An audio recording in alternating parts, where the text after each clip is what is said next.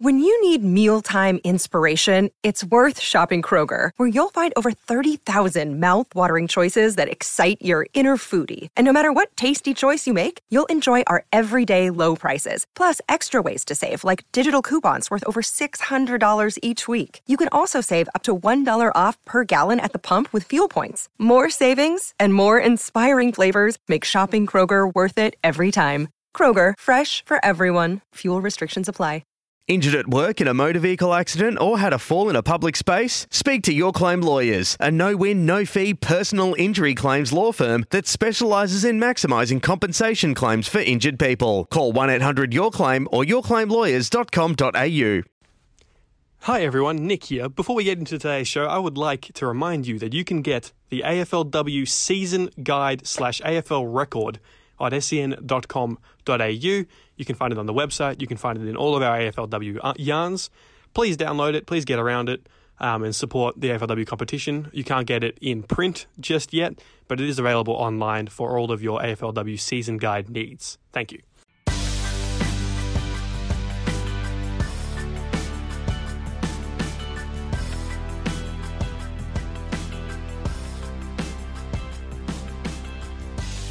Hello, everyone, welcome back to the Boundary AFLW podcast. We're here for round two, though weirdly there was no there was no games in round one, was there?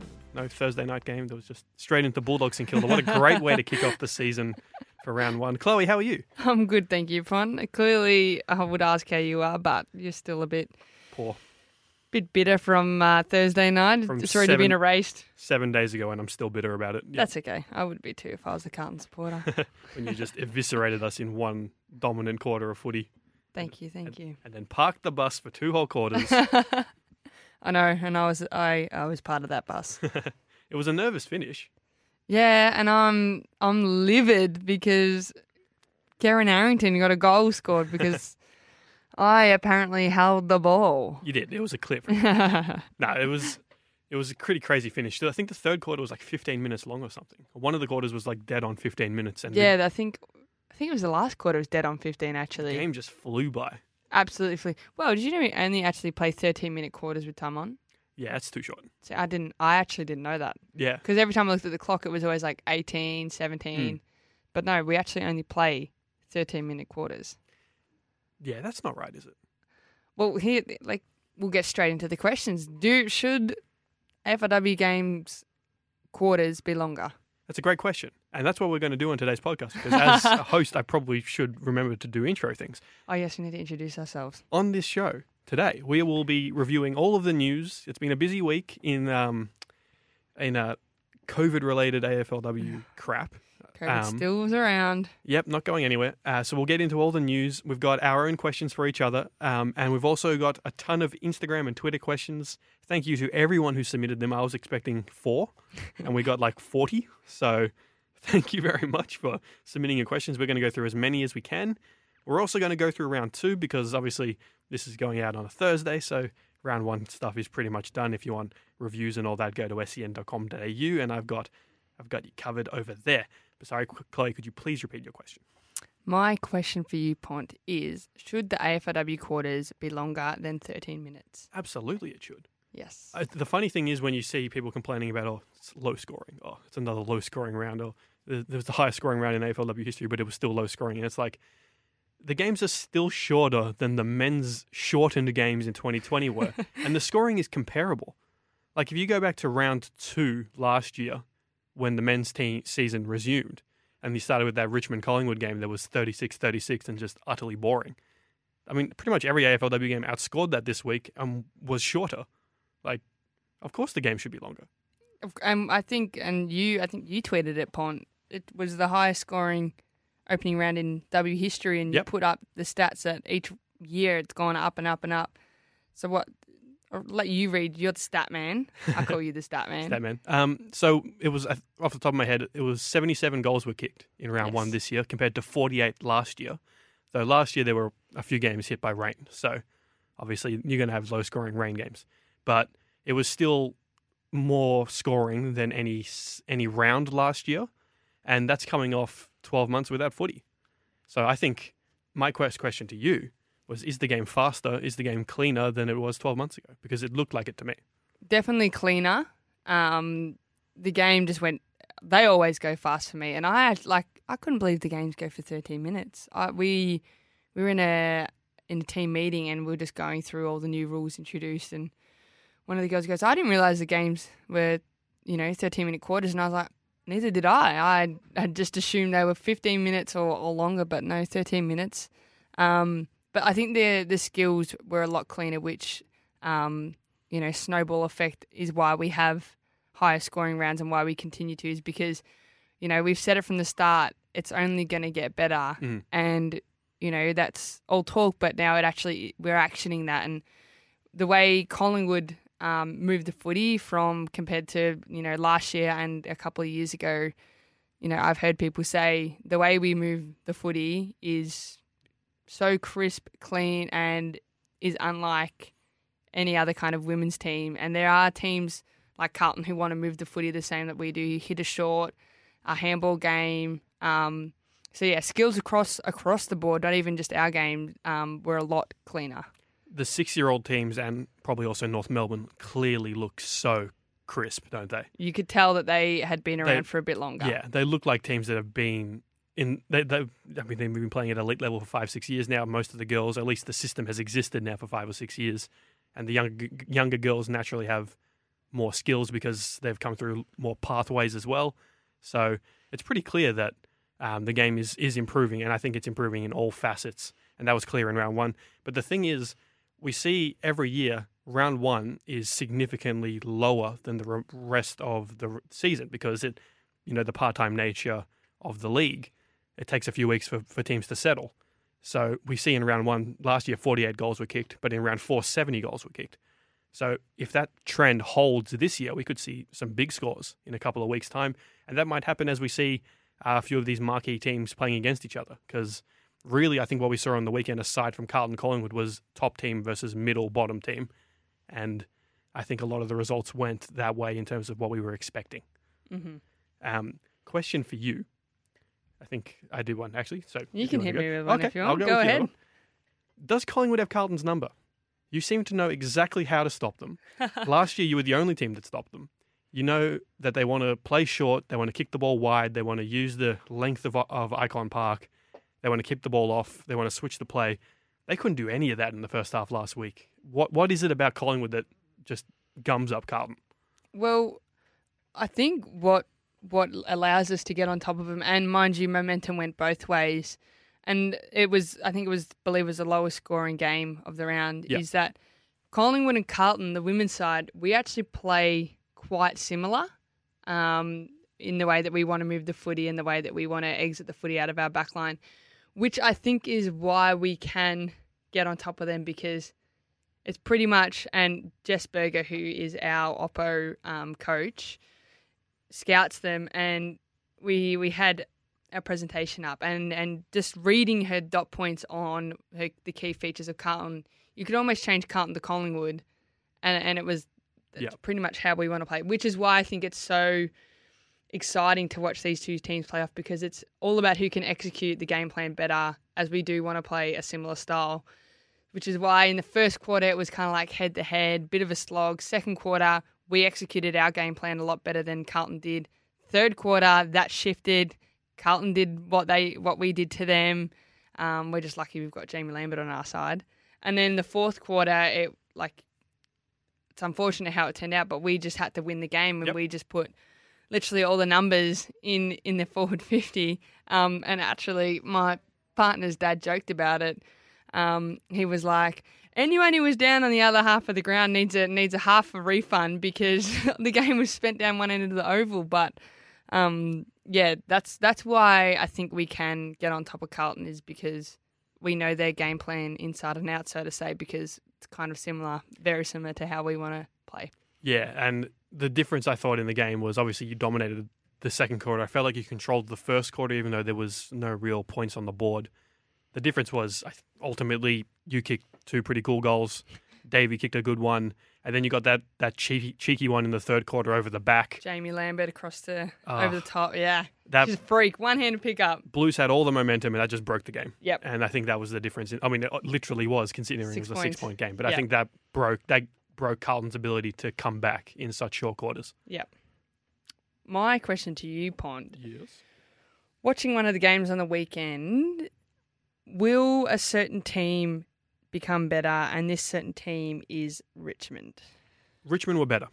They were they were better than they were last year in that they were competent. Last year they couldn't move the ball, they couldn't score, and they couldn't stop anyone from scoring. Their only strength was rebounding from defense, which is a sign that the ball's in your half a lot. They looked they looked what's the word? They were more uh, complete around the ground. Monique Conti was tagged out of the game. She had no influence on that game despite the stat sheet. Mm-hmm. So they relied on their other midfielders to sort of pick up the slack. And while there wasn't anything special, they were able to get the ball inside 50. Unfortunately, they came up against a Brisbane team that is one of the best in the comp in terms of picking the ball off in defence. And Richmond's skills clearly aren't there yet to be able to go with a team like that. So I thought the Tigers were fine. I think if that Katie Brennan goal goes through and isn't touched on the mark, it might have gone a different way in terms of momentum, but they just couldn't score. And the Lions did enough. They're uh, I don't know if they're going to be a great team, Brisbane, but they did enough in terms of they're they're a team that's been around for five years. They know what they're doing. Their backline is led by a Kate Lutkins, who's just one of the smartest players in the comp. Their midfield is incredibly underrated. Emily Bates doesn't get talked about enough. Catherine Svarc is a gun. Uh, Isabel Dawes, rising star for the week. That's another one that they've found. The weird question for me is why wasn't Jess Wuetschner in the team? I I thought that too. I actually I don't know. This is the game that you know we like to play. Injuries, something's happening, but I, was she not selected? She was an emergency. So I. I don't know if she made the didn't make the trip or if she had like a work commitment. no, she made the trip because I did? saw on her Instagram story she was there. So that's very strange. Because Jess Wuetschner's kicked more goals than anyone in AFLW history. She's a, Something's yeah. You've got a Wait. nose for when, watch the team selection this week. If Jess Wuetschner isn't picked again, then just- something's up. Wait, wait for it. The news will come out. because there's never like Brisbane AFLW in the media. Like I haven't seen a single interview with with them. But if there is, I would like to know what's going on there. If anyone knows what's happening, or Jess, if you're listening, give us the exclusive. Big fan give of the the breaking story. Um, question for you. Yes. was the oh crap moment of the round when Adelaide threw Chelsea Randall forward. Oh no, you messaged me and because I actually I don't know why, but I just didn't notice it. And then you're like Chelsea Randall's forward, and I was like, oh, she is like actually starting forward. I thought Yeah. she might have like came back, but no, she's for I. I don't know why she's there. I thought Adelaide were quite. Their forward line wasn't what pretty they good. needed to work on. It's pretty good, and now it's even better. Yeah, but their backline, who I like Randall in the backline more. I think the natural run and carry ability for her, and that you know attacking the contest um, and just bursting through it is more suited to the backline than in the forward line. But I, there's always a method to the madness. Um, I don't know if it's an oh crap, like because it worked out. I mean, you could probably put Chelsea Randall anywhere, and um, she'd she'd find the footy and play her role. But yeah, interesting move by Adelaide. It felt like a like a light bulb moment for me, where it's like she's probably the best contested mark in the comp. She's a great ball user. Um, putting her in the forward half is a bit scary, but they did lose. Uh, Courtney Cramey retired, yes, so they had to replace her. And but they, they also didn't have Randall last year, so their backline had to learn to function without her. So maybe they're thinking, well, we'll we'll just back what we had in last year. We've got Lisa Whiteley who's come into the backline replacing Cramey, as uh, friend of the show Ebony Marinoff told us in week one. Mhm. So maybe they think Randall full forward, Erin Phillips floating around there had five shots at goal. They've got Stevie Lee and Ponter and all these Yeah, other. know. They put Randall in there. It's very scary. I think that's something that might. It, it scares me. I think it makes Adelaide a contender. well, she's a hard matchup. Yeah. I don't know. I'm just thinking of our backline. I mean, definitely have the capability to stop a player like her, but yeah, strange, strange, strange, but scary. My question for you, Mhm. Mr. Pont. Well, I know we just brought it up, and it's probably going to come up in the news. The Ebony Marinoff situation. Should she or shouldn't she have played? And this might be a nice roll into our news segment. Well, we we found out at three quarter time of the Carlton Collingwood game that she'd beaten the suspension, which was quite funny because it's like, wh- who, what will finish first, the game or the or the or the tribunal hearing? she absolutely should have played. Like she didn't do anything wrong. I'm a big advocate for why do we want to punish players for incidental contact? Yes, we want to protect players, but Ebony didn't do anything wrong. She was just there, and in a split second, there's a collision, and a player's been hurt. It's a contact sport. That happens. Of course, Ebony should have played, and three weeks was was baffling and the wrong call. Obviously, the uh, the player on the receiving end, Brid Stack, was not particularly happy about that. We've got we will go on to that. we will get onto that. One of our Instagram questions was about that. So if we, if we want to just touch on that, uh, I don't know what to say. Really, it's it's not what you want to hear from a player who's uh, in the system, who's uh, been on the receiving end. Obviously, she's dealing with a lot herself, but to to throw it back on Adelaide and Ebony, I think was was not the professional way to go about it. I think that just the one thing I'm disappointed in. Obviously, Brid's got a voice, and and um, you know thoughts are with her still because she has to wear a neck brace, and it would definitely be quite uncomfortable. And injuries, no matter what they are, um, are always you know quite difficult. But just the way Noffy was painted out to be, just is not a reflection of who she is at all. And you know we've had her on here, and just you can tell a lot by the way someone presents themselves and the way they talk and the way they interact with people. And Noffy's not someone who would do anything malicious like that to hurt, intentionally hurt someone. And like that'll, I mean, it, I didn't look like it affected her on the weekend, but she's probably done a lot of work to get herself to a point where she can go in for a hard tackle again because it wouldn't have been easy. Um, and yeah, like just for the reading the article, you'd think that the video would be a lot more dangerous Mm. um, than it was. Um, so yeah, I just more am disappointed that the way Noffy was painted out to be and questioned her character. Which we know is great. Wh- yeah, which anyone who knows Ebony Marinoff knows that Yeah. she it was so incidental, and yeah, that's that's probably the most disappointing point out of that article. And yeah, Speaking of Adelaide and GWS, as of time of recording uh, on Thursday afternoon, Thursday morning, sorry, it appears that we're going to get Adelaide versus GWS after all. As we know, WA went into five days of lockdown. This isn't the podcast for in-depth COVID conversations. You've heard it all by now. We don't want to run it over, but it appears that Adelaide are flying to New South Wales, which means we could get GWS hosting Adelaide this weekend. oh, it's just a bit of a head case. Like even even trying to organise next week, um, you, we just can't because it's like you know, and I probably was annoying. I asked um, Chloe McMillan, I was like, when what day are we playing next week? She's like, I don't, I don't know, I don't know. It's just and it's two weeks releasing, and I get it because look what happened within the space. You know, Mm. the game um, Fremantle and who Fremantle played on the weekend. Fremantle played GWS. Frida, there you go. After that game, it was literally, I think it was three quarter time. The news came out that they were going into a lockdown, Yeah, and then after the game, it's like, yeah, yeah, hurrah, hurrah, sing the song, um, but pack up your stuff because we've actually we've either got to get out of here, we've got to quarantine. I was like, oh my god, that's just, it's an absolute head case. But I think that's just what this season's going to be. If we want to Yep. play and every club's committed to getting the season done. And Gill McLachlan said his biggest regret was not having a premier last year and tying up the loose end of AFLW, you know, 2020.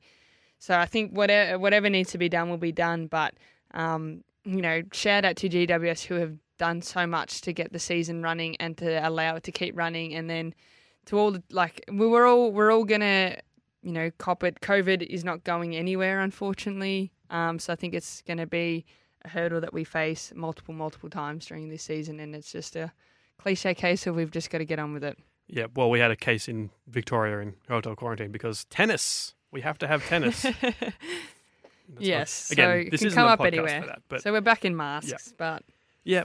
But That's again, uh, we don't know what the border situation is with Victoria. There are no Victorian teams uh, traveling this weekend anyway. Um, I don't believe. Let me just check that. No, it doesn't. no, like I don't. I don't believe. I Um, think all interstate teams coming to us. Yeah. So at this stage, that doesn't really matter. Uh, I doubt it will matter, as we saw in WA. No cases since the lockdown. Uh, so Yes, but whatever needs to happen, because at the end of the day, what's going on this pandemic is much bigger than sport. Um, sport is no bigger than any anyone's life. So if if it needs to stop or games be postponed or anything like that, because I said it on an interview with ABC, um, we're pretty lucky just to be playing sport because my partner at the minute can't play mm. her sport because where she wants to go is absolutely cooked with COVID cases. which is not fun. But except for the Australian Open, the Australian Open is bigger than. that. Anyway, um, so moving on, um, North Melbourne. Question for you: They have the highest percentage in AFL slash AFLW history of seven hundred and eighty-eight point nine. At one point in the broadcast, it broke Fox Footy's ladder, live ladder. It just said five because it couldn't work out what the percentage was. Well, what's the algorithm for it? Percentage is just points for divided by points against. Okay. I believe. I So this is why they needed They Geelong needed to Geelong to score. score. But that, that, that didn't actually matter because someone was eventually going to score against North this season. So even if it was zero on the percentage this week, it wouldn't have mattered next week. So Okay, right. it, it's not a, not a big deal. But are they the team to beat? Aside from Collingwood, of course. Mm, no, I don't No? think so. No, like they're a very quality side, and every team's we want to beat them, obviously. Um, but I don't think they are the team to beat. Um, I still think Adelaide probably hold that title um, more so than North Melbourne. Um, and that's not to undermine Geelong or anything, but um, I just don't think North Melbourne are the team to beat this year. Interesting. I think Adelaide, like I said, Adelaide still are deserving of that title. Well, it's a shame we didn't. We're not going to get Adelaide Freo this week because that. well, you never know, Pont. We still Well- Who knows? Jeez, yeah, true. Who Ti- knows? Again, time of recording, Adelaide are on their way to New South Wales. So if they're playing Fremantle, I'd be surprised at this point. But I mean, it's uh, Fremantle dodging another contender and getting to play another lowly team in West Coast. Probably. Mm, but we won't. We won't go there. no, no. Any- Anyway, uh, Fremantle supporters, don't tweet me again. Um, the other thing we're going to do today, as I mentioned before, is we're going to go through our Instagram questions. Do you have any more questions first before we move on? I've Chloe? got one more interesting one for Go you. ahead. Singing the song, winning team singing the song on the ground. Yes or no? Big yes. Big yes. Big yes. I love it. As putting the the the boundary side reporter thing away from me because it means I don't have to go into the rooms. I can just grab grab one of you after the game. And rude that ABC. I was trying to grab you for post game on Thursday, They cut your lunch. and now and good friend of the show Jess Webster grabbed you. so that saved that saved me from a bit of hassle, I guess. But um, no, I like it. I really like it. I think it's a nice touch. What do you think? Well, it's actually quite an interesting debate, and, and please feel free to to hit us up on your thoughts um, for the listeners who are um, tuning in. Um, it's a mixed mixed emotions. A couple of girls have said yes, a couple of girls have said no. Um, I can kind of see both sides of the coin for it. Personally, I like I said, I can see both sides, but I probably would say no just because I think it's a bit disrespectful to the losing side. Like I think you want to be humble, humble when you win, and staying out on the ground, um, on the logo, screaming your lungs out, singing the song As they're walking off. as they're walking off, and as fans are still there. I just find that possibly a little bit disrespectful. Interesting. And you want to be, like I said, humble when you win, and, and not boast and puff your chest up, but. Um, it's something that we whether we say yes, whether we say no, that it's, we've got to do, and there's pros and cons to it. But personally, I'm I'm a I'm probably a no for it. It's interesting. Why is it different? Has it ever been told to you why you do it on the ground rather than in the rooms? Broadcast for broadcast purposes, and I think, Okay. yeah, actually, I don't I don't really Is know. there a re- like? It's different, but why is it different? I guess they want they want the fans to see it, or I don't know. It's interesting, but it's it's a, like it's a junior footy thing where you know where you link arms and you sing the song off the ground. Like don't know. Maybe if I put my head like, yeah, no, linked your arms. Oh God, I've got a great picture of me playing younger when I was younger, singing that. Um, socks fully up, helmet on. Yes. Um, maybe possibly, maybe because cameras wise, there's not as many cameras at a women's game as there is at the boys' game, so there's not enough to get into the change rooms quick enough. oh no, that wouldn't be an issue. I don't think. Okay, Anyway. I'm just trying to think because actually you put that on me, and I don't have a um. We solve the big talking points Logical answer. on this podcast. Um, if, we any- do, if anyone knows the answer, I might inquire. Um, see see if we can yeah. we actually, can work that one out for you because again, we we solve the big issues on this podcast. So as I, as I was saying, we d- we've done our own questions, and thank you to everyone who submitted Instagram questions and Twitter questions for us to answer. We got lots of them, so we're going to take them in turns. We've got them all here. So um, most of these are directed at Chloe, but I'll I'll answer a couple. we'll have some pont involved Yep. as well. So I'll hit you up first with I'm assuming this is from Instagram from Barbzul7. no, get some get some vowels, Barbzul7. How many hours a week are you actually paid for to play and train? That well, I won't um, announce pay wise what No, we get. Um, but I can answer that in a way that we do a lot more than what we are paid for. Um, and that's just where it is at the minute. And it's the sac- little sacrifices that we make to become better athletes. And we do it because we love it. Um, and you'll find that we are scheduled maybe for a five to eight training session, but it's that's you never get there at five and you don't ever leave at eight. You're always there at least an hour earlier or an hour later. Yeah. Um. So I like it's just I'm okay with it because I I enjoy being there. I enjoy footy and it's my passion. And you do things for two reasons. I've been told you do it for money or you do it because you love it. And for me, footy, I do it because I love it. So um, we don't get paid for everything we do um, because outside of it, we have little extras that we just choose to do. Fair enough. But this is one you could answer upon. Ooh. Regan.Hardy has asked if you could change one thing about the AFLW season, what would it be? Uh, I think I'll go the obvious route here. I think it should be 13 uh, rounds. Mm-hmm. I think every team should play each other once. If it goes deeper into the footy season, it goes deeper into the footy season. That's fine. We know that the media coverage is going to be what the media coverage is, as long as every game is televised, as long as the games are on radio every now and then. That's all that really matters to me. Um, I would like to see a 13 week season, maybe start it a week earlier and push it push it back another week into Jan, and then go into start preseason even earlier and and pay the players more because that means it's a longer season. You have to pay them more, so that's also good. But I think a 13 week season is is what we want for fairness reasons. Every team should play each other once. Yes. It's as simple as that, I know. It's it's too simple, isn't it? and maybe make the game a bit longer. Yeah. and Longer, also longer quarters. give teams more players because 30 is not a sustainable number, which I've been saying since literally season one. Yes, I think I recall you saying that. and since we're not doing it's from all the conversations that I've been hearing, you know, Nicole Livingstone and uh, coaches, half in particular, Peta Searle when she was with us, there seems to be the atmosphere around expansion has changed. It's now let's take a step back, let's wait and see, rather than, you know, this is going to happen next year. Or so my hope is we have two years of 14 teams, and then we reconsider expansion again in 2023. Mm-hmm. So give every team three more players. Give every team three more list spots um, next year. Work it out, and then go to 13, uh, 13 rounds in 2023 when the collective bargaining agreement ends, and then we'll talk about expansion after that. Yep. I'm all for that. Question for you from Enhanced Football, oh, Ben Stanley on yes. Instagram. So Ben actually, when I was in Queensland during the COVID break, I did some skill sessions with him. So Okay. shout out to Ben. Shout out to Ben. Biggest improvement in AFLW that you have noticed in the last two years.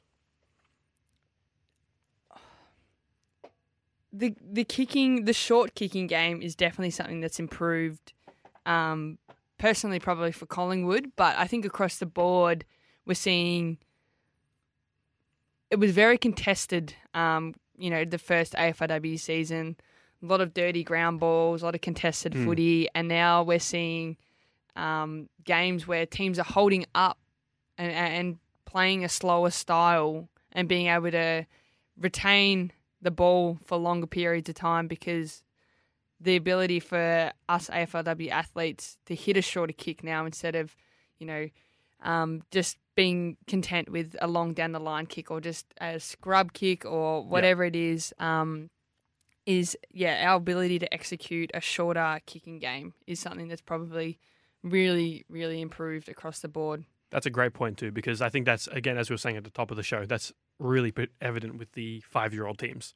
Teams like Richmond and Gold Coast Yes. and West Coast, while they're getting better, they're still relying on those long kicks down the line, those contested marks inside fifty. We're not seeing those, Kick and hope kind Yeah. of. Yeah, but that's that'll come in time. I think especially a smart team like Gold Coast clearly knows what they're doing, and I think in time they'll work that out. Well, we saw it in the established teams Yeah. where we're at now, and I have no doubt that those teams who have come in as expansion teams will eventually get there. And shout out to St Kilda, who clearly look more advanced than the remain the other uh, two-year-old teams. Peta Searle doing a wonderful job there. I'll throw another one at you. How was the pace and intensity of the games after such a huge break from footy? That was from Canberra Panda. That's actually quite fun Yes. to say. That's a good one.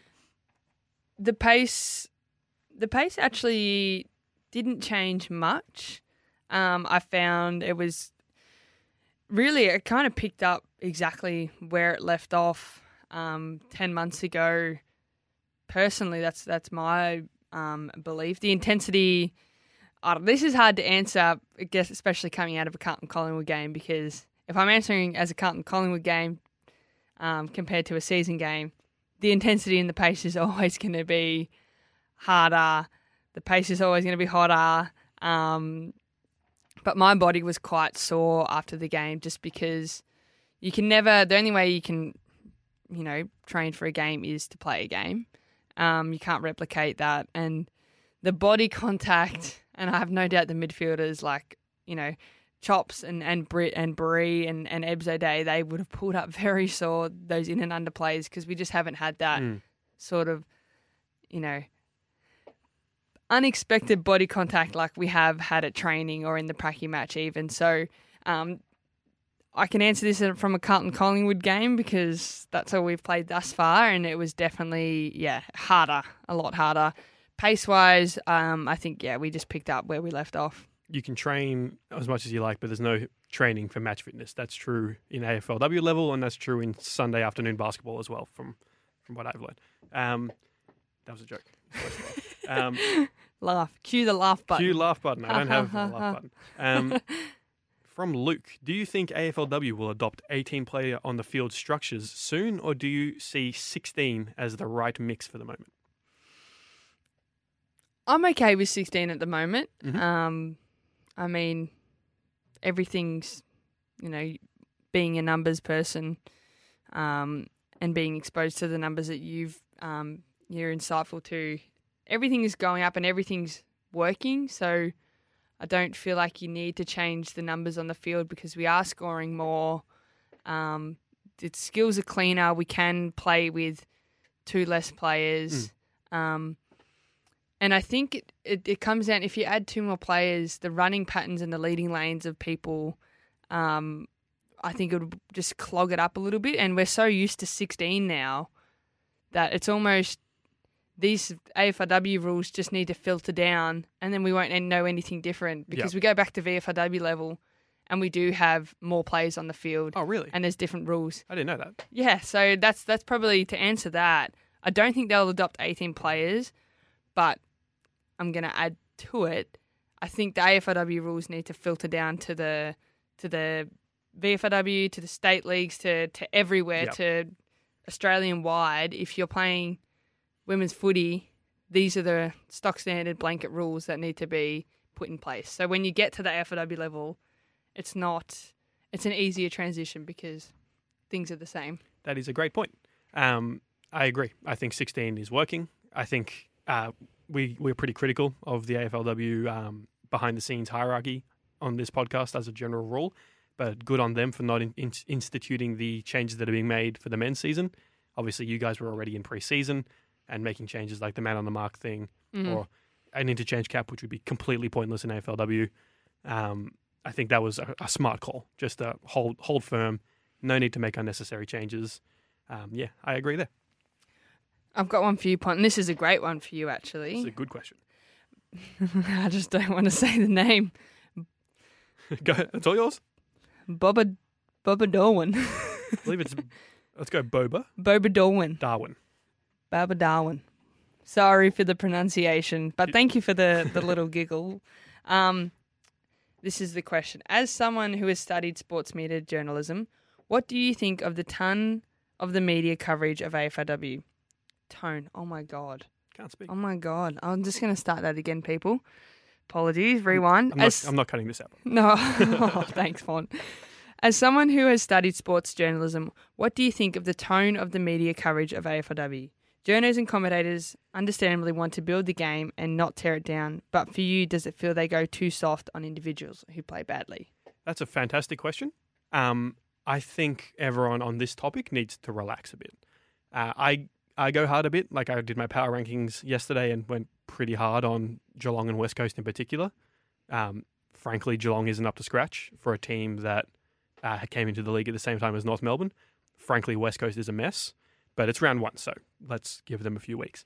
Um, I I like to go hard because I feel like I can in terms of I have done the research, I've done the time, and I want to give the the uh, the competition the coverage that the men's comp gets, and you have to dial that down a bit because they're not you're not full time athletes. You don't have the same resources. You don't get the same pay. It's like, yes, we have to treat the league seriously, and yes, it deserves proper full on coverage and critique. But you've also got to take into account the fact that players um, uh, deserve a bit of a break, considering they don't get to train every day of the week. Like someone, take Tayla Harris for example, who probably gets criticised more than any AFLW player out there. Like if she was a full time Carlton player, she could you know rehab her her knee niggles and her her back niggles and working on goal kicking and tester marking all the time. She can't do that. She's not allowed to. So I think there's a balance there. As far as the media coverage, I thought it was really good on the weekend. I thought I've been really critical of uh, Fox Footy and Channel 7 in previous years for just getting, let's get, it's an Adelaide game, let's get Adelaide, current Adelaide player on the, on the commentary team to, to talk about footy, and it's just infuriating. Or like, they'll just grab, you know, this person, shit, they, they know AFLW, but they have no sort of broadcast skills, and they don't really know what they're doing. And I thought it was really good on the weekend. Obviously, Jason Bennett and Nigel Carmody are the, are the best. They're fantastic. Agreed. Uh, Daniel Harford, I think, adding him to the broadcast was fantastic. He's a we know half is is a media guru. Yes. Um, Leigh Montagna and Kelly Underwood. I mean, they're they're good callers. They're getting better. Um, they put in the work. Like I, I was at the the practice game for Carlton and uh, St Kilda. The only other people there were Sarah Black from AFL Media, someone from the Herald Sun, and Montagna and uh, Kelly Underwood, and uh, Reese from North Melbourne, who was the only club official who was at the game. Weirdly, he was the only scout that showed up. Um, but they were there. They were there. They were they were learning, and they're they're doing better. It's the same as any other comp. The comp's only existed for five years, so most of the people calling it are learning it as they go. So you've got to give them time as well. I think people need to relax on this a bit. Um, the the critique is out there. If you want to find it, come to sen.com.au. You've got She Plays. You've got other websites out there. The Guardian do some stuff as well. The ABC have some good analysis. It's out there. Just because it's not coming from the Herald Sun or Fox Footy, like it's not a big deal in my eyes. But you have a Um, journalism degree as well, so give your thoughts. Yeah, and there's there's all different avenues. Like you just mentioned a couple. Like it's not the mainstream ones that just cover it. There is actually a lot of coverage, but it's it's more your local media's.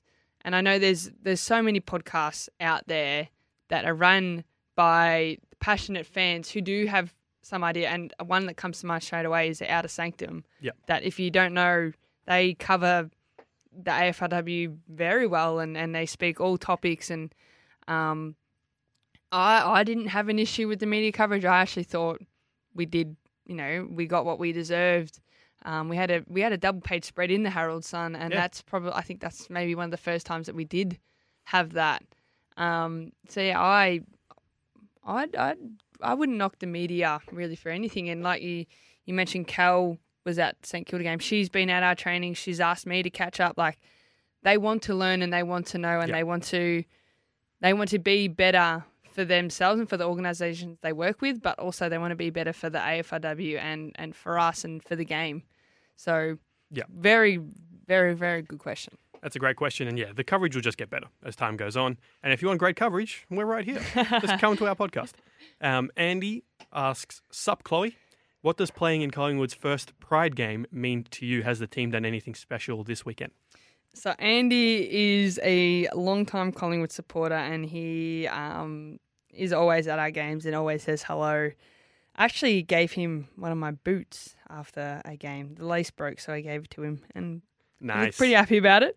Um, uh, what does it mean to me? Uh, for me, it's it's um, always you know exciting to be parts of games um, that are doing something for the greater good. Um, we play footy and we've got that power to kind of make a change. So for us to be a part of, of Pride Round, um, yeah, something I, I am proud to do. Um, uh, footy, like I said, has the ability to influence um, world beliefs and, and, and have that impact. So, yeah, it's a very special moment. Um, I do apologise if we don't have a jersey um, that is representing the Pride round, so I do apologise for that, Andy. But um, we have, I know it's little things that we've done. Um, we've changed our social media um, profile pictures to include um, the colours of the rainbow in the background to signify that we, you know, we are behind this. Um, and also, we have G Flip, um, who will be interviewed during the game, um, who is a big advocate for um, Pride Round and for someone who speak who will probably speak quite passionately um, on that. So apologies, Andy, that we won't have a cool jersey for you, but um, I'm maybe one day. Um, That's a good question. Pete in brackets, actually Nick's mum. You're not supposed to read that bit. She wanted to be anonymous. Oh, you knew I was going to read that. Well, sorry. Hello, Mum. Pont's mum. Hi, mum. Um, has he cleaned his room? No, Has he done the washing? I actually got my mum to submit a question because I thought we'd get like three. Oh, and she did. So we have to read it out. How does Carlton end their slow start? Oh, It's a good question. It's a good. It's a don't, great question. Great question. That it haunted them last year. They won six games, yes, but it, it did mess them up, um, and it forced them to come from behind pretty much every week. I don't know how they address it. I mean, it's clearly I'm not a I'm not a coach, so I'm not going to pretend to know how a team goes about starting well, but it's a problem, and they've got to solve it. They can't afford to be two or three goals down against the Bulldogs at halftime in on Friday in what will probably be a pretty wet game. So I don't know. How does a team address? How does a team mentally be ready for a start of a game? Well, it's a curse, and I think every team's got a quarter that just never seems to go their way. And for Collingwood, it's the third quarter, and ironically, that's what happened in the in the game in round one. But um, I think the way you address it is you set you set quarterly goals, and you just try to achieve them, and then you worry about the next one. So for Carlton, don't know what they thought in the first quarter. Didn't work for him, unfortunately. Get that Um, smile off your face. I know it is from ear to ear, but it is uh, teams are cursed with quarters. But for me, I think the way you go about dressing it, and I don't, I, I'm not a head coach either. Um, but as a player, I would think that you would just narrow it down to a couple of little things that you want to achieve in that first quarter, and in whatever quarter it is that haunts you, and and you know just to try achieve them, um, and then things should roll into place. Last question before we move on, and again, thank you to everyone who submitted them. If you didn't hear your question read out, we'll probably get to it next week. Next week. Um, from uh, someone named Sam Virgo. Uh, any tips on how to beat Collingwood? Oh, that name sounds quite familiar. Gold Coast defender Sam Virgo. I'm only teasing. Sam, you're trying to get the inside scoop. Um, how do you beat us? Um, Shut down C. Molloy. you show up in the first quarter. Yes, don't don't don't go scoreless for a half Um, like a certain team. oh, how would you beat us? I would say. Hmm. Actually, you probably don't say. Best if you don't. no, I'm trying to give her something juicy and good, but nothing that's going to get me into trouble. Well, while you while you think, I think the best way to stop Collingwood is to control the midfield because clearly you have the best, one of the best midfield midfield groups in the comp, And when you got on top of Carlton, you control the territory game. You're one of the best pressure teams, I think. So once the ball's in your forward half, it's hard to stop you. So if you can get the ball trapped in the opposition's forward half and control that half of the ground, then I think that might go a long way. As we saw Carlton in the fourth quarter, they just couldn't score because Collingwood had 18 players in defence. There you go, Sam. Or I'm just picturing in my head me saying something, them in their pre-game, Yep. and then me quoted on the board, and them using that to fuel the flame. And I'm Yep. like, nah, there you go, Sam. Pont answered it on my behalf. Yep. And I'll ag- agree to disagree. No comment. no comment. All right, let's go through some tips before we get out of here. Western Bulldogs, Carlton, Friday night, Vic Uni. Vic Uni? Yeah, Vic Uni. Uh, Whitten Oval. 100% chance of rain, thunderstorms expected. Uh, give me give me a, a prediction and a tip for this one. Uh, I think if it rains, it's actually going to play to Carlton's um, advantage because their midfielders are just rough and tough and will just log that footy forward. So I think the rain will help them. But I think if it's a dry game, although you said it's a 100% chance of rain, I think doggies. Uh, well, I've just contradicted myself, haven't I? okay, I'm going to go tip Carlton. Okay, I'm also tipping Carlton, but with with anxiety and lack of confidence. uh, Collingwood Suns, I'm, I'm confident I know who you're tipping. I'm also tipping Collingwood quite comfortably. I think the Suns will be competitive. I don't know if they can keep pace with you guys score wise. Uh, obviously, no Alicia Newman. She's been suspended for a week. Um, so I think that'll be a very interesting game. I think Pies too. I think you think, Bryce. I think them. I think Um, Melbourne versus Richmond at the uh, worst uh, venue for In the sports country. in the country, Casey Fields. Agreed. Um, I'm expecting a low scoring game because Casey Fields doesn't allow you to kick many goals because of the awful conditions.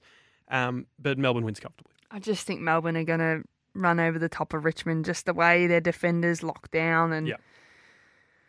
they just are going to deprive Richmond of any scoring opportunities, which are going to force their forwards high, which means KB is going to come up high, which she is one of your best ball users in the team.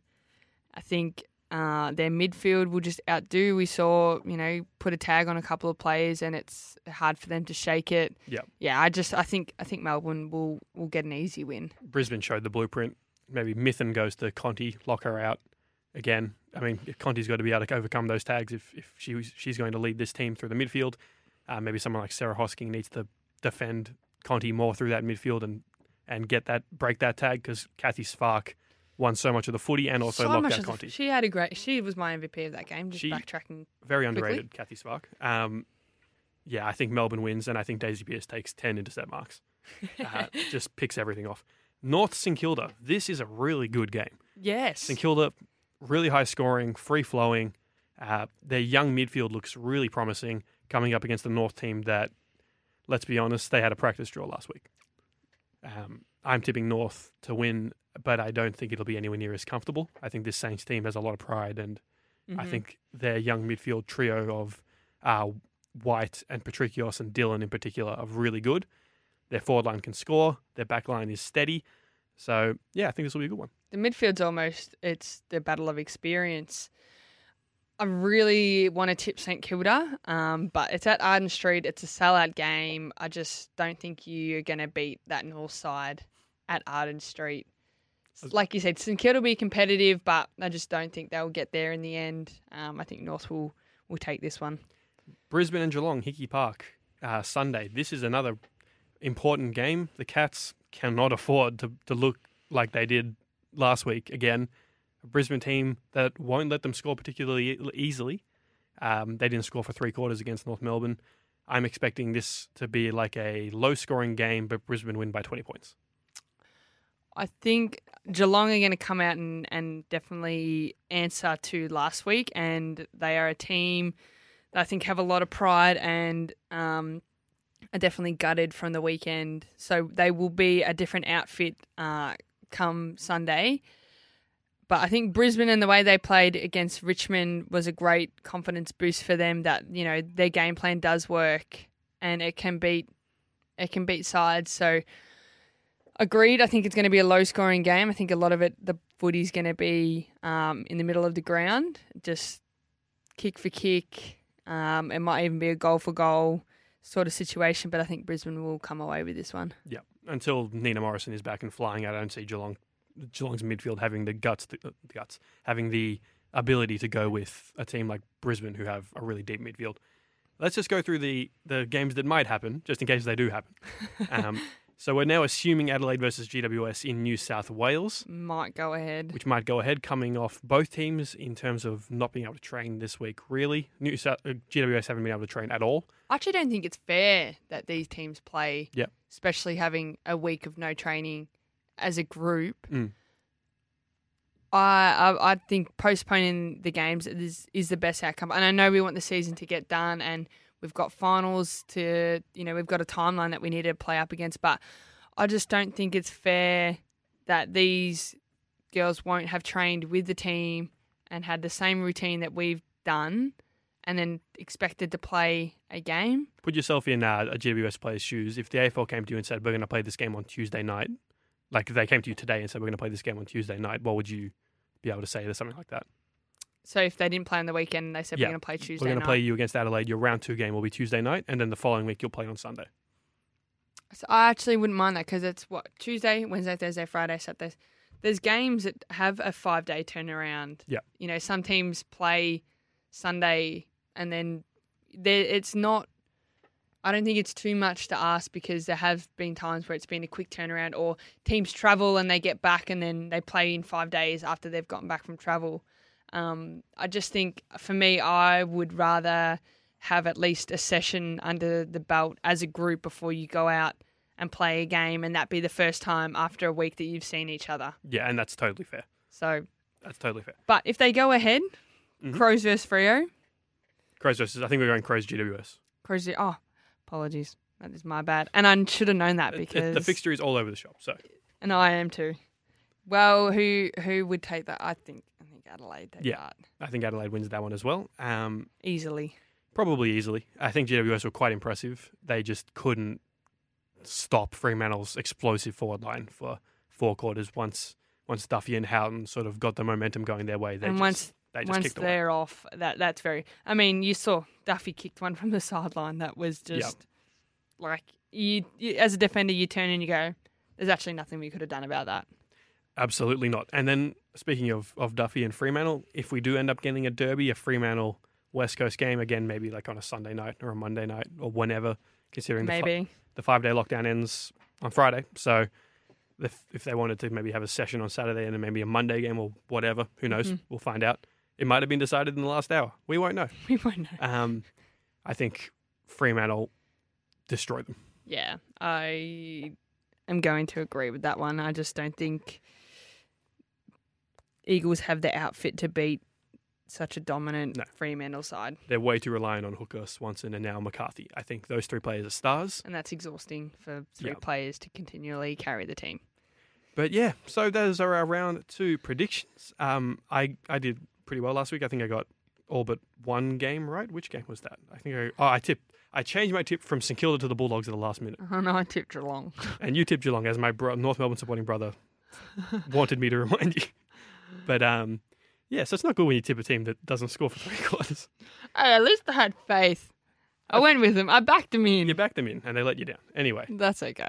Thank you very much for tuning in to this week's edition of the Boundary AFLW podcast. I hope you liked the format. We did something a bit different. We a did, bit different. didn't have a guest. We went. We had. We were the guests this week. We were the guests, but please give us feedback if you would like to hear from a t- particular player, Yes. head coach, or someone within the media. We will do our best. Um, so let us know. Um, thank you to everyone who let let me know, let us know that you listened to the whole episode. Um, I put out the please last week that if anyone's listening at this point of the podcast, please let me know, just so I know that someone is. And a few people did. I know. I think nice. I, I think I owe like three, four coffees. Yep, you owe a few coffees. um, again, thank you very much for, for being our, our loyal family. Uh, we will see you again next week. Uh, go Pies. And Bulls. stay COVID safe. Mask up. Did you say go pies? Yeah. G'day, Mike Hussey here. Get on board Australia's best fantasy cricket game, KFC Supercoach BBL. It's fun, free, and easy to play. Play today at supercoach.com.au. T's and C's apply. New South Wales authorisation number TP slash 01005.